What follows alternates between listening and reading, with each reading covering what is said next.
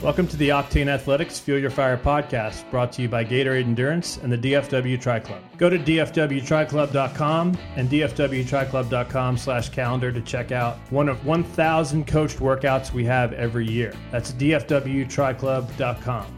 Hey everybody, it's Coach Dave here. I wanted to take a minute to thank the folks at Gatorade. As you guys know, they're a sponsor of ours. I'm also lucky enough to be on the endurance team. And let's take a minute to understand a little bit more about what Gatorade Endurance Formula is because it's not your typical gas station or grocery store Gatorade. Gatorade Endurance is specifically formulated for us runners, triathletes, cyclists. It's a special blend that has twice the sodium and three times the potassium as the stuff that you'll find in the gas station. It's also pretty important for you guys to try out in your training because it's also on course at about 400 of the most popular events out there. Events like Boston Marathon, uh, the New York City Marathon, the Chicago Marathon, the Dallas Marathon, the Rock and Roll Series events, as well as Ironman. As of 2015, will be the hydration sponsor available on course at all of the United States uh, Ironman events, 70.3 and full distance Ironman. So you definitely want to get your hands on the stuff. I've got athletes that I work with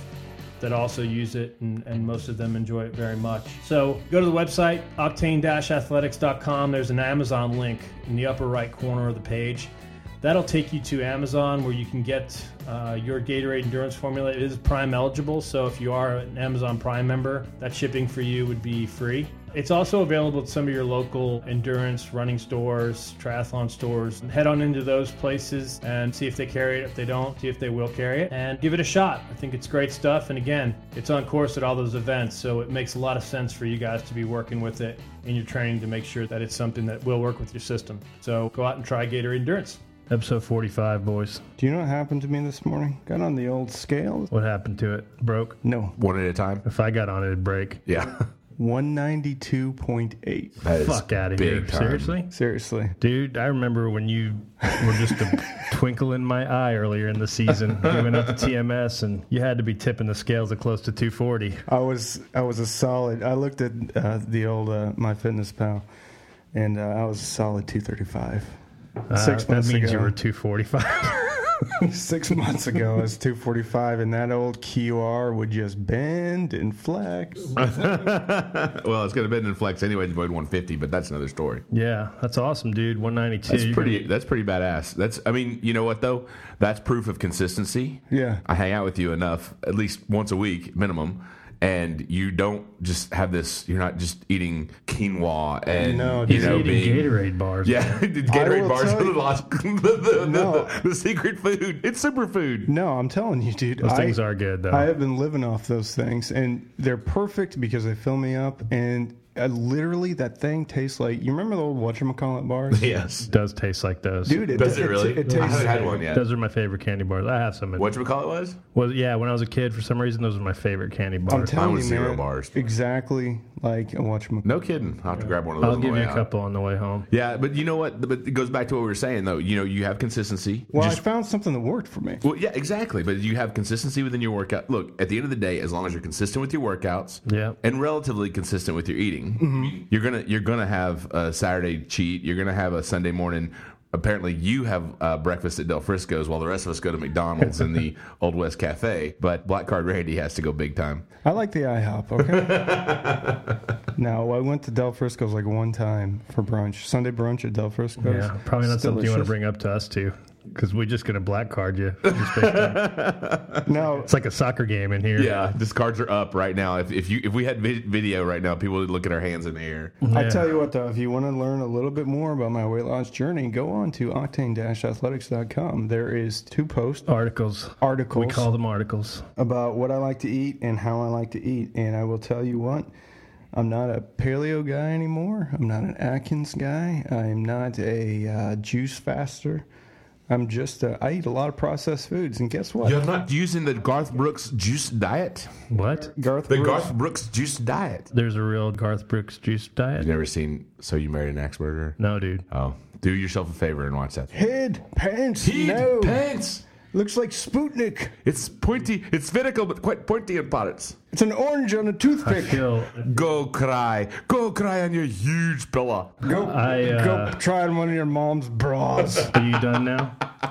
I feel pleasantly uncultured by the fact that I don't know what the hell you two are talking about. It's about. one of Mike Mike Myers. Myers' greatest moments. One of his earliest movies. I will ask this question since we're on the topic. What happened to Mike Myers?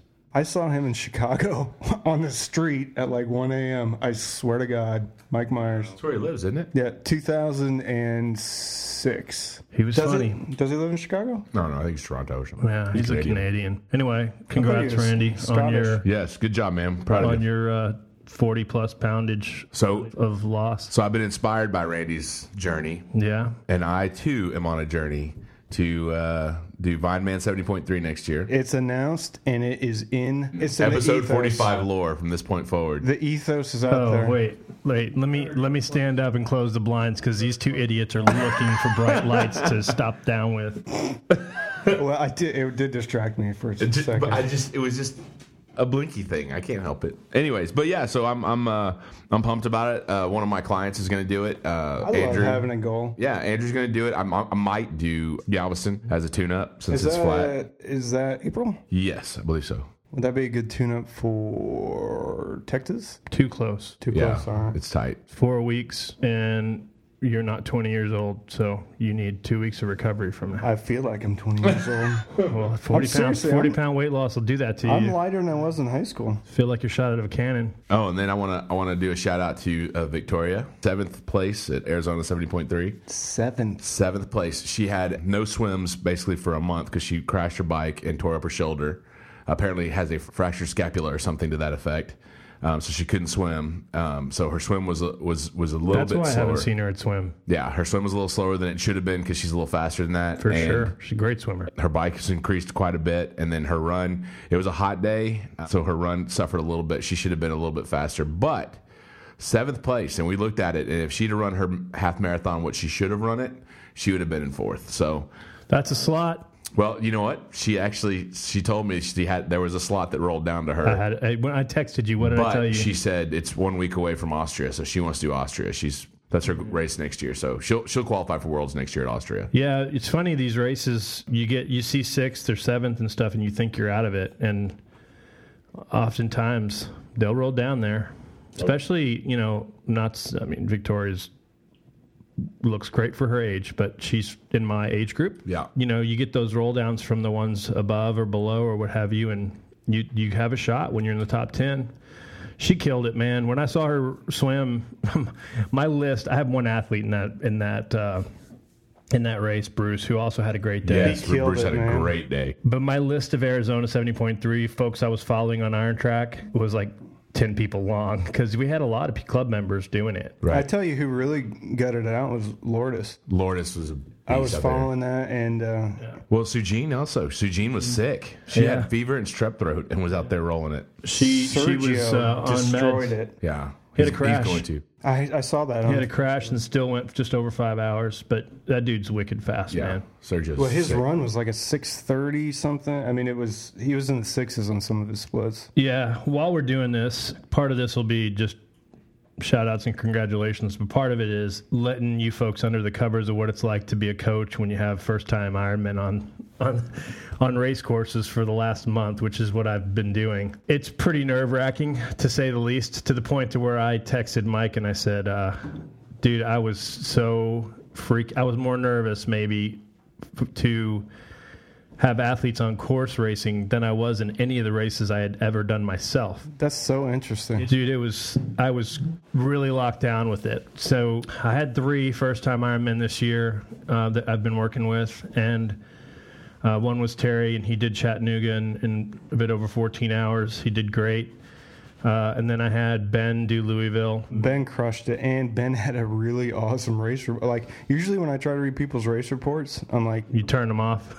dude, I, I read the whole thing. It Yeah. was really, really good race. His race report was great. He had a great race, and he was very smart about kind of letting the day come to him. And when he when he really paid attention to his body, and when he started feeling bad, he made some changes and helped himself out. And then my last one was Sam Mendenhall went eleven forty nine at Maryland last uh, last weekend, last Saturday.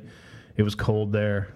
Did they shorten swim? Yeah, they made it 3,000 because of uh, small craft advisory that morning, 20 to 30 mile an hour gust. Great white sharks. And I don't know if you got, well, there's another Have you guys seen? Uh, Escape from Alcatraz. yes. You seen what's been swimming around out there? But they've always had sharks. Yeah, sharks they've always there. had- But not like that. Not like this. It's been. They still they still have sharks out there. Anyway, let me finish my. I'm sorry. My point is that but that was my bright light. I did that. That was my fault. Sorry, Mike.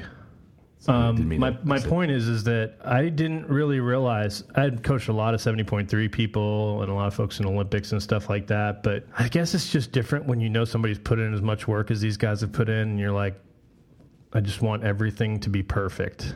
And I and the other part of it is that at least for me, I'm such a control freak that I know I can't control anything, and it's all up to them, and it's all up to what's happening out there. And I'm for these three, I wasn't even e- able to be there. Right. It was a really really weird feeling. I, I could tell you. Well, it's like your kids, right? Well, you, you Sort of. you've suffered together. I mean, you, you know, I don't know like the trials and tribulations of everybody, um, but when you when you go through it, you you, you see how much they've struggled, and, and and if there's been any bumps in the road, which is, you know, I've had that happen myself. You know, I've had I've had clients DNF.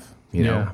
and for whatever reason, there's always there's it's always been a mitigating out of out of control circumstance. It's never been they just didn't have it that day. But I, it, it makes you it makes you sick. I mean, race day. I, when I first when my first Ironman athletes, I started. You know, I would be just on the computer like locked down. Everything was. I had to let it go because I was just sick to my stomach. And actually, one of the worst races, um, one of the worst days, I guess, was uh, I had a client do in Florida, and she she struggled a bit through training and whatnot, and it was my anniversary as well. So I'm on anniversary dinner. I think it was JR's on anniversary dinner with the wifey, and I'm checking my phone because this is happening at in, in real time. Right. And I didn't realize the time difference, and I thought my client was going to get across the line, and I was just Freaking out. Oh, I was freaking out because she did her own nutrition and she went on a lower level uh, coaching, so she did her own nutrition, and her own race strategy, and all that stuff, which was fine. That's her that's her business. But I had no control over it, like you said. And Yeah. so as I'm watching it unfold, and I'm watching their splits, and I'm, it makes you. I mean, because you want this for them. It's not for me. If I don't, if they DNF, you know, it is what it is. You know, Yeah. there, there's all kinds of stuff like that, but. But when you know that this is a big goal and you know how hard they worked, and you're just like, come on, just Yeah. make it, you know, just make it, you know, and Part of it is for me, and I'm sure for you guys too. There's a sort of living vicariously through them just because you've been on the path with them the whole time. You're Yeah. like, Yeah. I told Sam, I go, dude, I'm on your shoulder the whole way. I'm there. So just just keep the plan, stick to the plan. You're going to do great. And you know, he is to talk about trial and tribulations. Joaquin came through and canceled that son of a bitch two weeks ago. Right. He was literally on the plane, heading there when he got the notice they canceled it. So got off and rescheduled, and that was great for me because I had to learn how to re-peak him or keep Yeah. him tapered, which was mm-hmm. I talked a little bit about last week. But it was it's been a great season. I have like seven or eight people that are now doing Austin, so that's the thing for me. I, I'm going to actually get to go down there, and uh, you know I'm not I don't have anything on the schedule. So right now I'm just I'm going to enjoy myself as a spectator until I get healed up. But Speaking of Austin, we got some stuff going on down there, don't we? Friday night, we're going to be doing a live broadcast, which will be recorded. yeah, so we're you can to listen it, to it much like the Tri Shop one, live. right? yeah, it's going to be exactly like the Tri Shop. But we're going to have some cool stuff there. We're going to have the recovery boots. Um, talk to Red over at Recovery, and he's gonna he's gonna give us a couple boots and those uh, really cool space chairs that you lean back in, and uh, probably some cool recovery pump swag.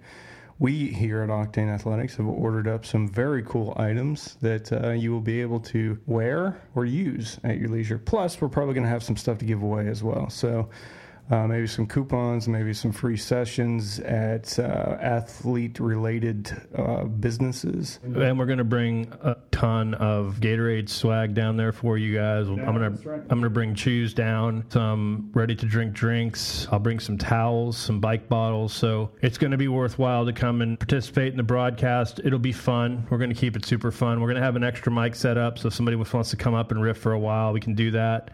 And for the uh, for the giveaways, we're going to do it virtually too. So all you guys out there that aren't in the DFW area or going to be in Austin, uh, you can kind of sign up, and we're going to do kind of uh, like door prizes. Yeah, maybe do it in the chat window or something in the Yeah. hangout. But yeah, that'll be good. So looking really forward to Austin. I think it's going to be a good time. It's going to be an awesome weekend. We're also going to be set up uh, on Saturday, kind of a little bit more kind of fly by the seat of our pants.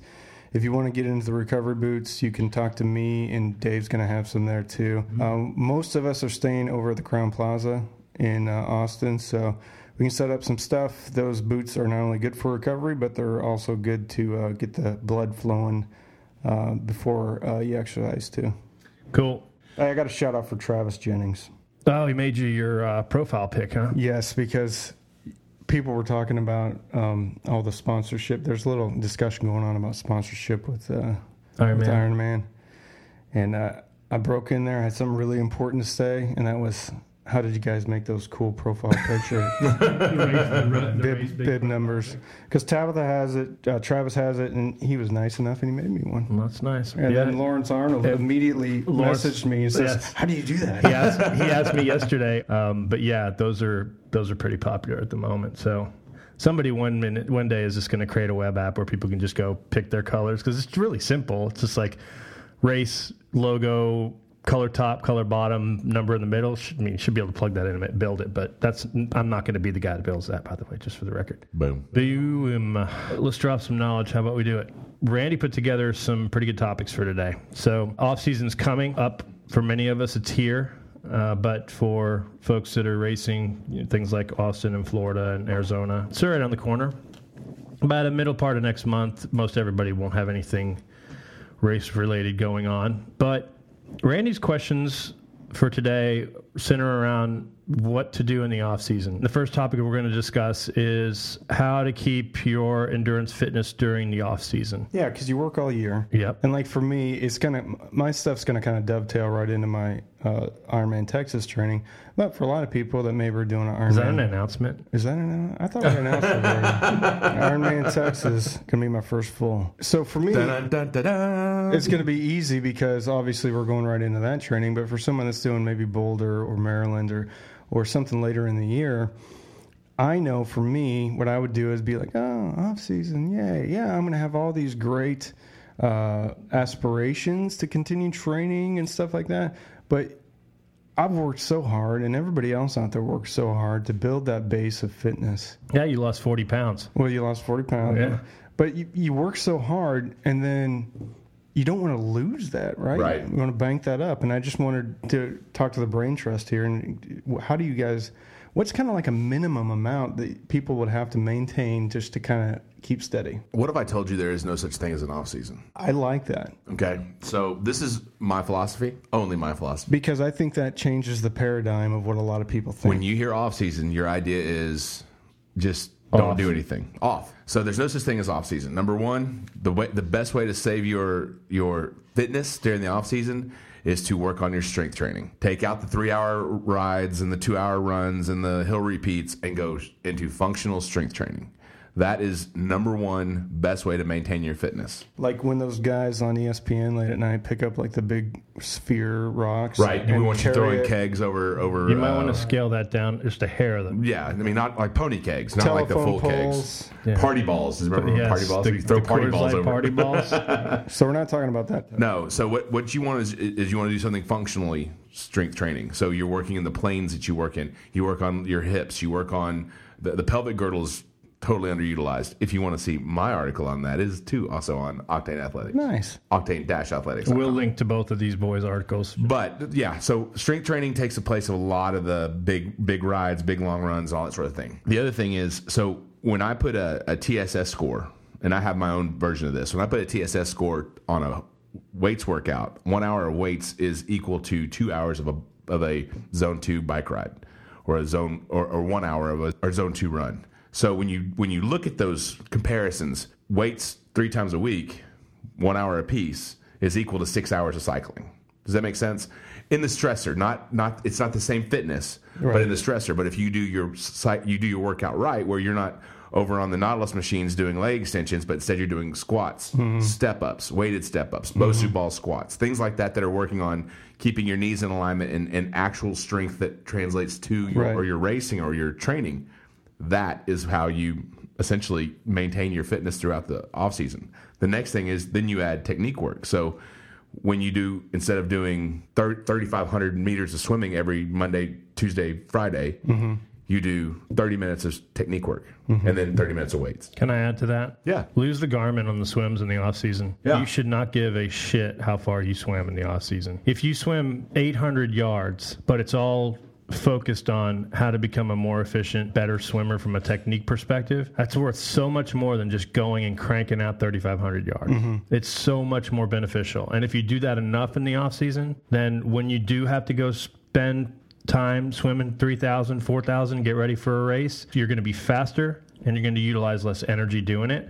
So leave the Garmin at home when you go swimming. I'm with Bruce this off season. Bruce is already registered for Boulder Full Whack next year and we're gonna we're gonna work on Bruce's swim technique. And I literally already told him, when you come to swim, he comes to my swim on Thursday. Just leave your Garmin at home.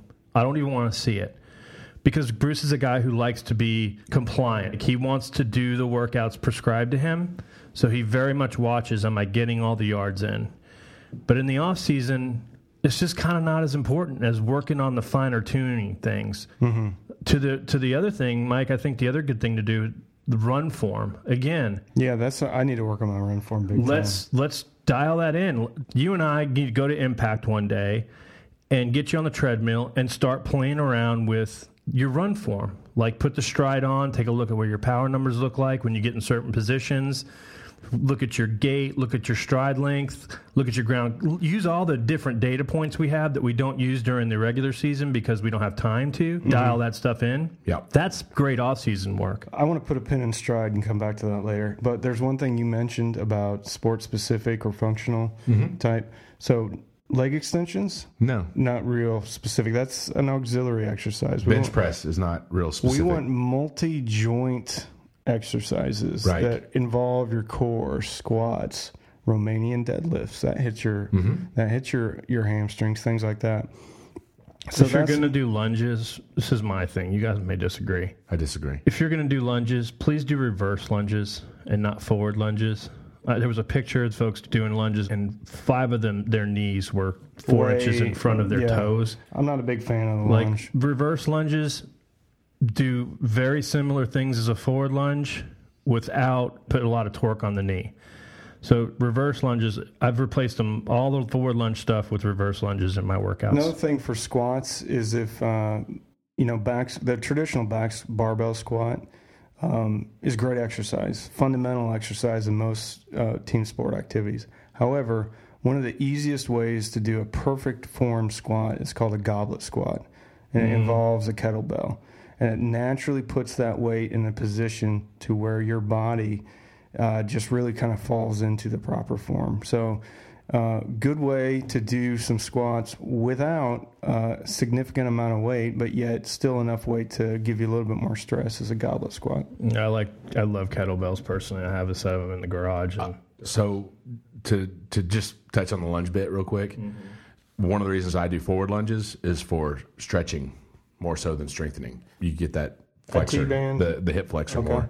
I actually do that in our, our warm up at track on Yeah. the strength days. I work on letting that keeping that leg further back, not pushing forward as much, but trying to get that stretch in the hip flexor. So Well, there's nothing wrong with it as long as people no, are doing and, it I right. think, and I think there's there's avenues to strength training where you can get a stretching effect as well, which is very important. Flexibility. So that's another part of your off season. Get some yoga and get some Pilates, you know that kind of thing. That's a huge uh, factor in maintaining their aero position. people ask me a lot, how can I be more powerful on the bike? Pedal harder. Um, That's what Lance Armstrong says. Strength and weight are the two best ways to do it. Right. And see, during the off season, during the off season period where the down season, I think another group out of Keller calls it the out season. During that period of time, you have opportunity to, to really work on different parts of your engine that you didn't get to have the opportunity to during your build and during your peak and there, you know, that type of thing. So yeah, and understand, and this is important for everybody, speed is a function of strength. If you look at Sprinters are not skinny. yeah, you look at a hundred meter sprinter. Name me one that weighs hundred pounds and has and, and has little bitty stick legs. It's a strength is the key ingredient of speed. Usain Bolt looks like a wide receiver for an NFL Exactly, team. exactly, and and that's what and what happens is it's not the ability to go fast because if you can, you may have fast twitch muscles that can move your legs really quickly. It's ability to withhold and handle the stress, which is a strength related function.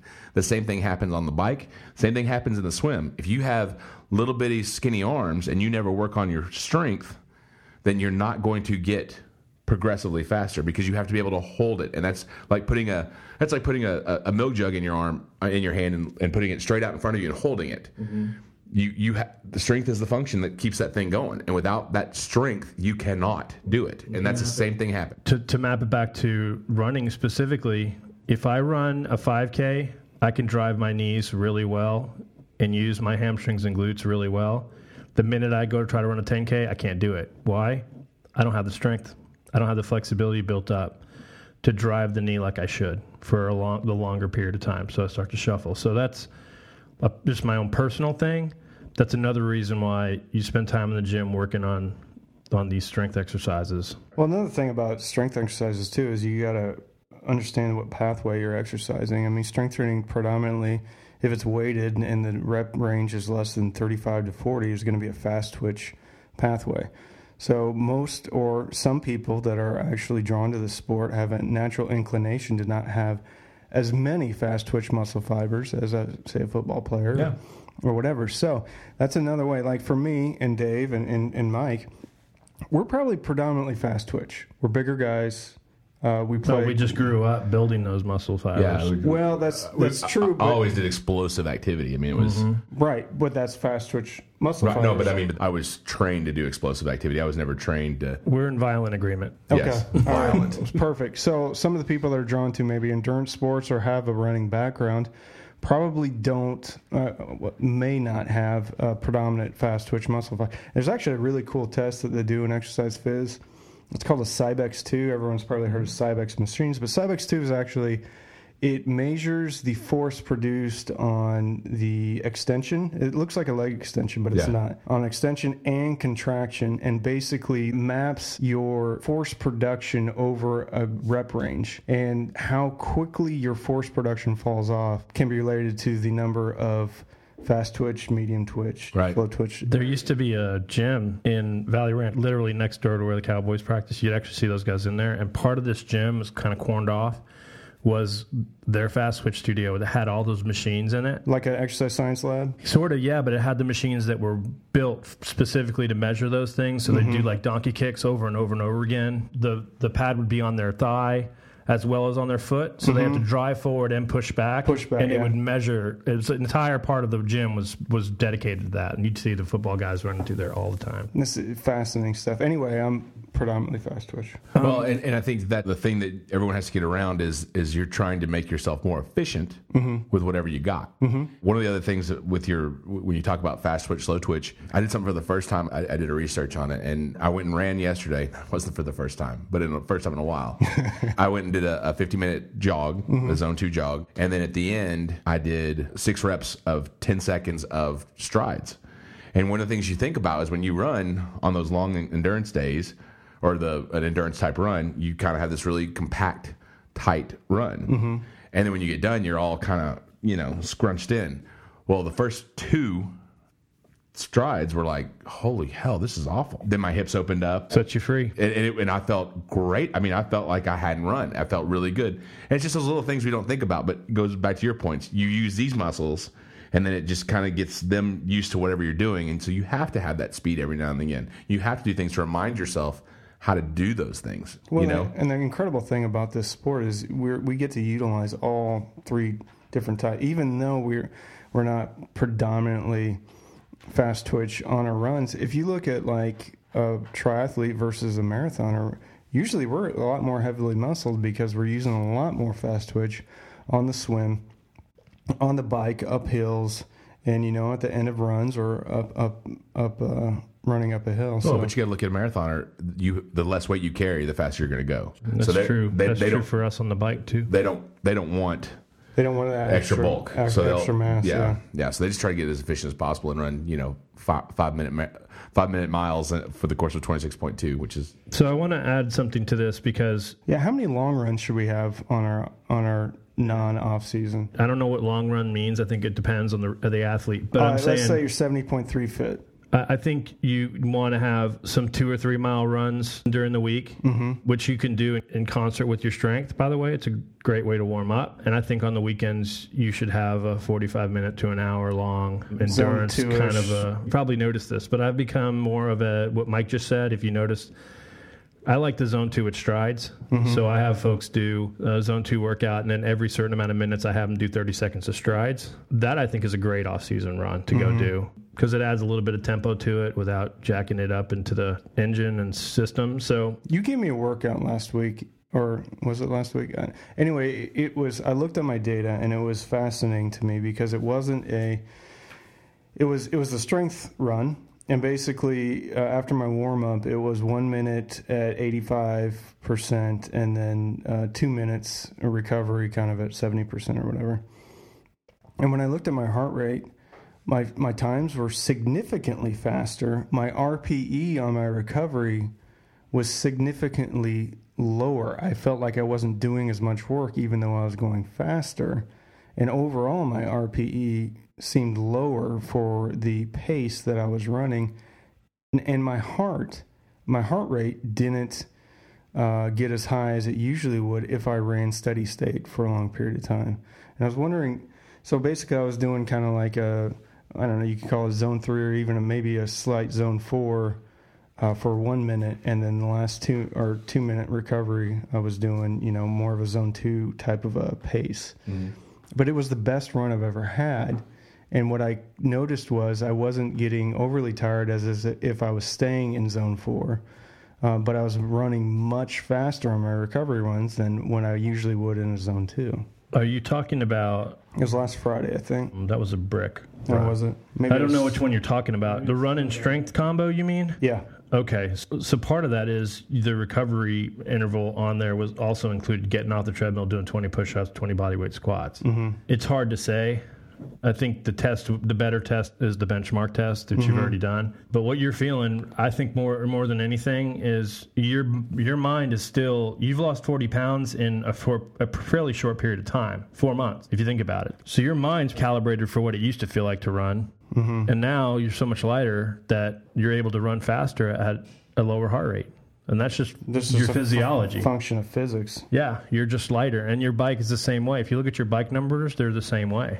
Your bike, you're faster on the bike now than you were before because you're more powerful. Your watts per kilogram are a lot higher because you weigh a lot less. Mm-hmm. So that's probably more of it. Well, even my trainer, right? there- So, w- so you guys have had athletes for a long time. Do you see like violent fitness fitness increases in a short amount of time? Depending on where you start, yeah. Yeah, Because I feel If you start really low on your fitness, or your general fitness, and then you're you're going to ramp up. This is where actually a lot of guys get into trouble is because they start out. You know, well, Victoria is a great example. I think two years ago, three years ago, she couldn't run a mile. Uh, then, then her first marathon, she qualifies for Boston. Her second half Ironman, she's in seventh place, and her next half Ironman, she's going to probably be contending to win, and she'll definitely be on the podium. It's it's so her jump from I can't do a mile to Boston was pretty dramatic if you think about it in a year and a half, two years. But then after that, the, the gains are going to be much smaller. the gains are going to be harder to come by because there's not as much of a of a gap there. The 45 pounds you just lost in six months, big. But and the next 20, they're going to take the rest. I mean, it's going to take a year. so. But my point is, is my gains have been pretty slow up to like the last month, and I just feel like the last month, I've, it's just been unbelievable as far as my bike, as far as my runs, and I I know that can't be all due to weight. Well, no, part of that is because of the way you've been. Training. You, you've been you've been on a, a base for probably four months, five months, and then and then now he's putting you in the build, so you're now getting stronger and faster. You've been before you've been working on the efficiency. Now you're taking advantage of the ability to handle that efficiency. Well, I want to be on the build all the time. Well, you maintain your fitness like we're talking about. Great, Yeah. great way to get us back on topic, by the way. maintain your fitness, and you can do that. Strength training, bud. Yeah. Get in the Oh, gym. I'm gonna get it. oh, So- are you? Are you, sir? So, if you guys, for those of you who aren't coached, and if you want to have that discussion, the three of us are all open to to having that with you. But if you're not coached, the off season should look like strength. The lo- off season should look like technique work, specifically on the swim and the and the run. Bike is a little. There's a lot of technique to bike, but for most of us, you really have to have a set of eyes on you to watch and see what you're doing. And then you don't want to stray too far away from the work that got you there. So you want to be doing the right amount of running and biking incorporated in that. So what I'd say is maintain, uh, uh, do a couple three miles twice a week during the week and for the run, do a four or five miler on the weekends. And then for the bike, maybe an interval or hill set during the run and go ride a group ride on the weekends if you can. I think you guys would agree with that, right? I think on, on my end, I would say do a minimum of 30 minutes of something a day. Mm-hmm. On the weekends, if you want to do a long ride with your friends, put your Garmin away, go for a long ride, have some fun. Strength train, strength train at least three times a week. Mm-hmm. Probably swim at least twice a week, depending on what your weaknesses are. Are I- those strength training full body workouts every time? no. I would- Okay, I so would- there's gonna would, be a I would split. probably do legs, upper body, core, and legs. I would probably split them up. That's I mean that's kind of what I do with my clients. And then you know I've got one client that his legs are he can't use his legs. He's Lieutenant Dan right now, but uh, so he's doing almost all upper body. But that yeah, in general I would I would do more legs, but I would switch them up. It wouldn't be you know tr- try to do these are my bike specific workouts. These are my run specific workouts. Mm-hmm. That's kind of how I do it. And you can always core can be on every single weights workout Mm-hmm. as well. Just kind of change how you do. it. I break up, Randy, you've seen this. I break up the strength work with core exercises in between them. Yeah. Mm-hmm. so that you get core. In, I called literally, I call them integrated strength sets. So mm-hmm. you'll have squat, plank, a side lunge, crunch. You've seen those workouts. So that's how I do it. I just trickle them in. I kind of integrate them in with the strength work that I'm doing. Mr. Messman, you wanted us to discuss how to build FTP during the off season Yes. threshold and NVO2 max interval discussion, that kind of thing. So let me, Mike, I want you to chime in here because I have my own little Okay. theory about VO2. People love to go get this test done. When I, say VO2 max, I'm talking about like you know high end zone not- five sprints, It's not a whatever. criticism. We know what you're talking about. We're trying to help you out. I know what you Okay. mean. Someone smells great, by the way. It's me. Did you My get all- nat- Got his it's my Old natural Spice on. Yeah, I got my brute. Brute. I, Wearing my, love- wearing my Stetson. Anyways, Is go it ahead. by Fabergé. Fabergé. Are you wearing your Cavariccis? Wish I was. Dude, I had a pair of Z Cavariccis that, of course you did. No Everybody kidding, did. Had 80 belt loops. They had belt loops. Why do you need so many belt loops? Way around, because in the ni- 1994 that was in. Threshold and VO2 max. Let's so we're going to talk about FTP, but let's talk about these two measures for a minute. The big thing for me in terms of VO2 max is can you change your VO2 max? Yes. But the thing about VO2 max that I don't like is so much of it is dependent upon your genetics and something you really can't change that much. So you're not going to see a marketable difference in your VO2 max over time where if you do threshold testing, you will see large differences based upon the training you're doing. And I'm not just saying this because I do threshold testing because I'm not opposed to VO2 max. I just happen to feel like it's a better measurement of of your current fitness than a VO2 max is. I also happen to think it puts the athlete in a better mindset if they see a difference in the lactate threshold versus their VO2 max difference because that is based on their physiology 100%, not as much genetics. Well, this is so. Look, everybody in podcast world, VO2 max doesn't matter. I said it. It does not matter. I know people that have a 75, 80 VO2 max that is on par with Lance Armstrong that can't run a mile. Okay, so VO2 max has nothing to do with anything. You look at your mom, you look at your dad, and you go, hey, thanks for my VO2 max. You can lose weight to increase your VO2 max. Randy, congratulations. Your VO2 max has probably gone up 0.2% over the last 45 pounds. Holla. And that's a point, guys. Don't worry about the VO2 max. Now, to Dave's point, when you look at threshold work, the thing that's cool about threshold work is you see the fruits of your labor. If you were trying to get faster for sprints in Olympics, you're going to see your threshold move. When you're trying to do endurance work, you're going to see your threshold move. That's what, to, to Dave's point, what your heart rate is doing at X is at X level is what shows your fitness. How you recover from that is also shows your fitness. How you flush out um, lactate. When you do endurance training, your threshold is going to drop. Why? Because you're a more efficient machine. So you're you're you don't get your heart rate up very high. It takes you a while to get up there. Same thing happens on the other end. If you do lots of sprint work, guess what? You're going to push that threshold number up. But that's that's what it amounts to, guys, and that's why those threshold numbers, those benchmark tests, those FTP tests you take, that's what you should you should always do FTP tests. You should do one every six weeks to every eight weeks. Absolutely. And, Agree. And, and just to see what it looks like. And if it really moves a lot, then you call Dave and say, hey, I need to do a lactate threshold test to get a more accurate number where I'm at. But I think everybody that's so focused, focused on what's the easiest way to do it. Well, I'm going to do this really hard VO2 max test that shows me absolutely F all that has nothing to do with anything other than this is my VO2 max. Mm-hmm. When you look at these other things, you have you have something that actually has merit. And by the way, You can get a, a, a formula off the internet that tells you what your zones may or may not be. The only way to really get your zones is you're going to have to do an FTP test or a lactate threshold test. Really, you should do both to verify. Absolutely. And but that's the only way to really get a true number because everyone's got different heartbeats. And it doesn't matter if you're 40 or 106. We all have different heartbeats. I was sitting on the couch yesterday talking to my wife and I was just about to go for my run. My heart rate is in rest is 51. In rest. I'm not even fit. Boy, she's a great wife. She doesn't jack your heart rate up. Dude, my heart rate would have been like 170. But but she's at, she's she's at 88, 89 just sitting there on the couch.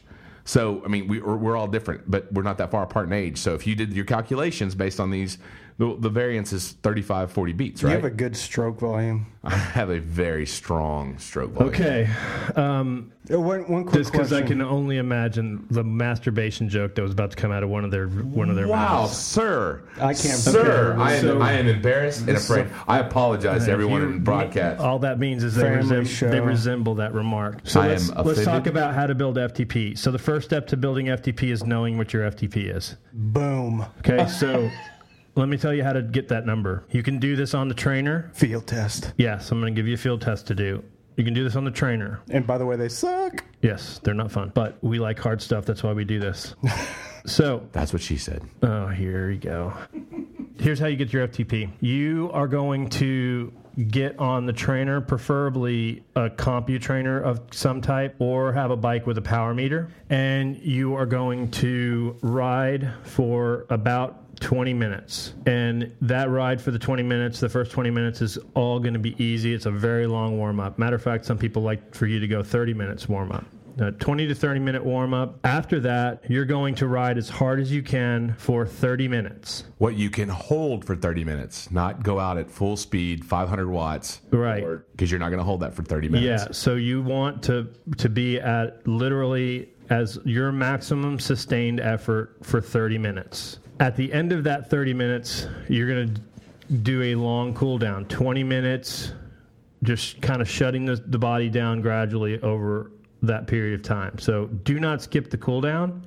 It's it's super important to make the next day or two even trainable for you because you're if you do the thir- the middle 30 minutes correctly, you're going to be in no shape. Yeah, if you got a Garmin too, hit to, hit the lap after the warm up, and then hit the lap before your cool down. Yes, that's a good idea because then you can mark it and then you don't have to like search in the Garmin. So then when you get that data into Garmin or Polar or whatever tool you use, Training Peaks, what you're going to do is you're going to take that max interval, that that 30 minutes in the middle that you went hard, hard, hard, and you're going to put your cursor over the last 20 minutes of that interval. Okay? Once you do that, you should get some numbers that show you what your average power and average heart rate are over the over that 20 minute period. So let me repeat that. You're going to look at the final 20 minutes of the middle 30 minute max interval and you're going to take the average power and average heart rate from that period of time. That power number is your FTP. That that heart rate number is your threshold heart rate. From that, you can use fancy equations on the interweb to determine what your zones are. Coggan Friel. Yes. Or you can message one of us and we can very simply help you and within two minutes tell you what those zones would look like because we can pretty much do it by looking at it. But but what you'll have that FTP number right then and there. That is your benchmark. That is your foundation number that you're going to use in the off season to figure out if you've kind of gotten stronger. You will repeat that same test every six or so weeks. If you do that, then you'll know how, what your increase in FTP and increase in, in threshold is. Mm. Between that, so a question that Ryan, Randy had here is how to build FTP in the off season. A lot of that we've already discussed. Strength training is huge. Spend time on your lower body strength, especially. Spend time on flexibility. The other way to help FTP is Right above your FTP. spend time with doing intervals. Correct, Randy. I agree with you. So a good workout that I've had Randy do before are you know four minute, one minute intervals where you're four minutes above that FTP number. So you're riding hard for four minutes and then you're recovering for a minute. So here's another question I have. So recently, so a sustained for, zone four or sustained basically above, slightly above threshold, like for 12 minutes, is markedly worse for me than doing six intervals of two minutes at thresh a little bit below above threshold and then recovering. So obviously, I know that you're not allowing your body to flush out, but it's been very interesting to me to see how fresh I feel after I do two minutes of even, let's say my FTP's 210.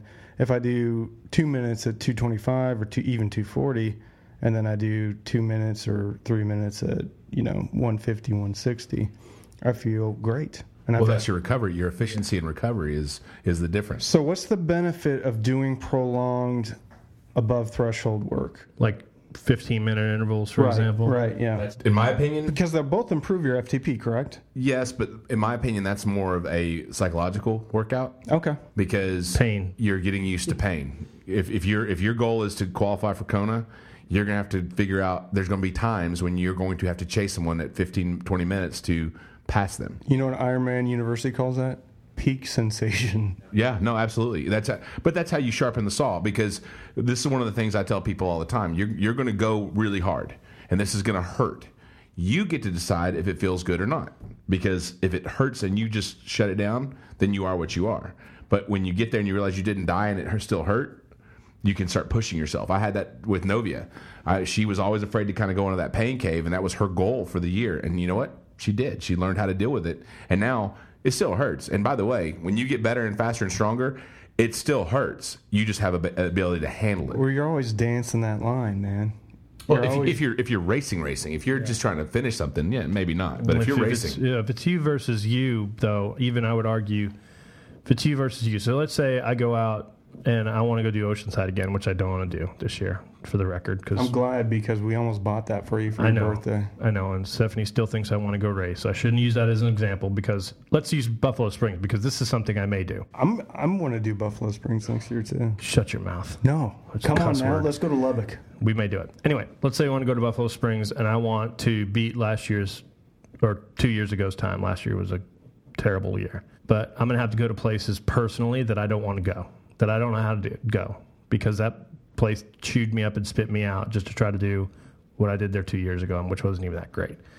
So that's what Mike's talking about. Those sustained 12 and 15 minute hard intervals. If you look at uh, last week or the week leading up to Kona, if uh, if you looked at the pros training, like the stuff they were posting on Instagram and stuff, they were uh, and they were in that pain cave the whole week. The week of the race, they're taking pictures of them just you know, Potts was just like falling off the bike. So that's what they're doing. Here, I do have a point that I need to make on this. Your FTP. So, if you're working on this diligently over the over the over the the uh, what do you call it? The out season, Mike. I like that actually. That's actually another group. I just say there's no such thing as off season. Yeah. So if if you're working on this pretty diligently and you really want to get your power number up on the bike, and I have several athletes that want to do this. Um, and you go do that test that we just talked about a second ago, and you notice your your your FTP goes down and not up.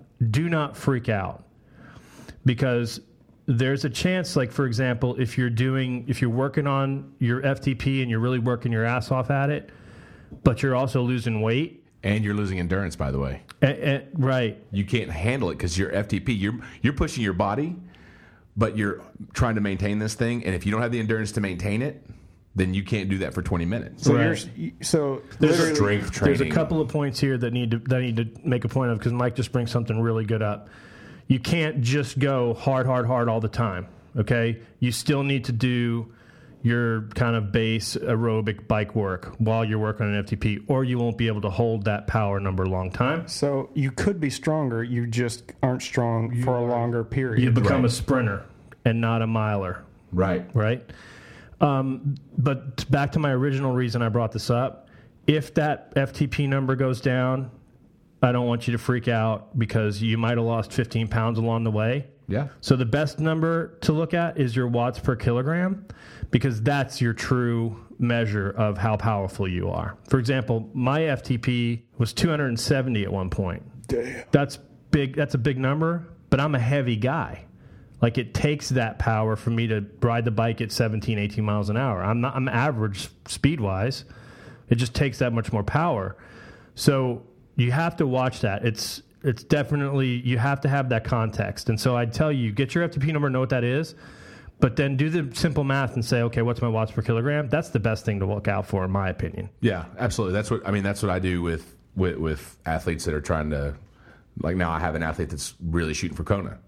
So okay, we got to get your watts per, per kilogram up. That's that's all we care about. I don't care what your FTP is other than how it is in relation to how big you are. Yeah. Very simple. Hey, I want to throw something in here too when we're talking about uh, sustained strength and, and performance. I uh, started to adhere to my nutrition principle that, that Dave talked to me.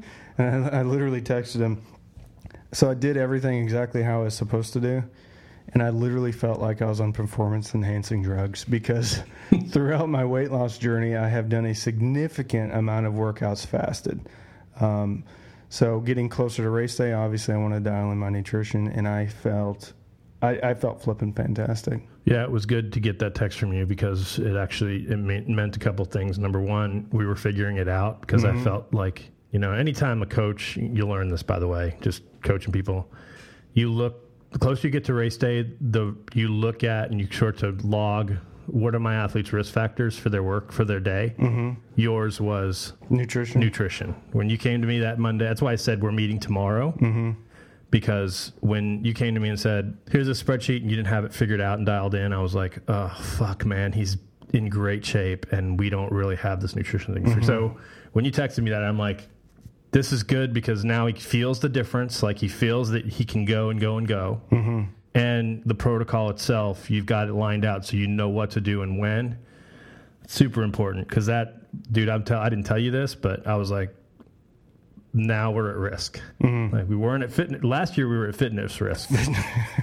Like last year, there wasn't enough there wasn't enough nutrition on the planet to to for you to do what you're going to be able to do oh, this I year. had plenty of nutrition last year. Yeah, right. It included Salt Lick before the race, but which I don't. Uh, yeah, we'll, we'll do that after. Yeah. So that's good, Randy. I'm glad, and hopefully you guys listened to the last episode where we talked a lot about that because it is really important. And I'll repeat: if you do the training, the the risk factor you have for your race is the nutrition piece. So get it locked down. It's it really is a really important part of the the overall deal. It's, it's a kind of the fourth discipline, if you will. All right, we're going to wrap for this week, but uh, before we do, one more announcement. Go ahead. It's official. What is? I'm an Ironman certified coach. You are. Randy Messman passed and got his notation of certification from certification. Ironman U. So I got to redo my bio. Yeah, it's going to be good, man. Officially, we got three coaches on this thing. So you guys uh, need advice and guidance. You've got three folks right here that I think you guys have learned online if you've interacted with us that we're pretty quick to help out and so keep shooting things our way. And if you're uh, in the market for a coach, I think you would be smart to consider any of us. I think we all have our strengths, and um, the best thing is is we all work together, the three of us, very very closely, as you might imagine. And so there are questions, you sort of get the power of three just by working with one. So yeah, I go to Dave pretty much all the time with questions. Yeah, it's good though. I love I love this stuff. So and being I can't really race and train it right now hard at least. It's uh it's good to stay in it. All right, so guys, thanks for listening to us. We really appreciate it. Head out to the iTunes page, leave us a review it helps us. It helps you. The more exposure we get, the better the better program we can put together for you. The better the the guests we can have when we need to have them. The more we can work out deals for gear and, and nutrition and stuff like that from from the product company. So we need to get that get that community built up and sort of notated online so that people can see that folks are listening. You can catch us on octane-athletics.com. You can also get to us on Twitter uh, at Octane USA, Instagram Octane Athletics, Facebook. We have the Octane Athletics Facebook page, but the place you can find us and interact with us very easily is the Fuel Your Fire Running and Triathlon group Great thing about that is everybody gets to see it. Yep, everybody sees it. We pretty much using it as a forum. There's always lots of questions out there. We try our, our hardest to answer the, everything people put out there. And if you have feedback for us, please let us know what that is, um, because we want the show to just get better and have more people listening. So those are our asks. Um, head out to the, the Facebook page and uh, and give us a like. Tell your friends, and uh, we will be at you later this week with some with a couple new articles, and again next week with uh, with another podcast. It's getting cold outside, so next week we're going to start talking about some cool stuff to keep you training in the winter. Exactly, that's good. Good teaser. All right, we will holler at you guys very soon. Thanks for listening. I've got a funny anecdote. Home Depot, and I'm looking at. There's two ladies that So work gonna for Home, about it anyways. Home Depot. My first thought was, can you give me some advice about? And I wanted to say C A U L K, caulk. Right. I rethought that and say, can you give me some sealer. advice about shower sealant? Silicone sealant, please. I think you're way too worried about the word caulk. Those women are used to it if they work at Home Depot. Oh. Well, And that's not a cock joke, by the way. yeah, I said it. Cock. And I'm not editing it either. You went there, so I just put the punctuation I thought it on was there. a funny anecdote.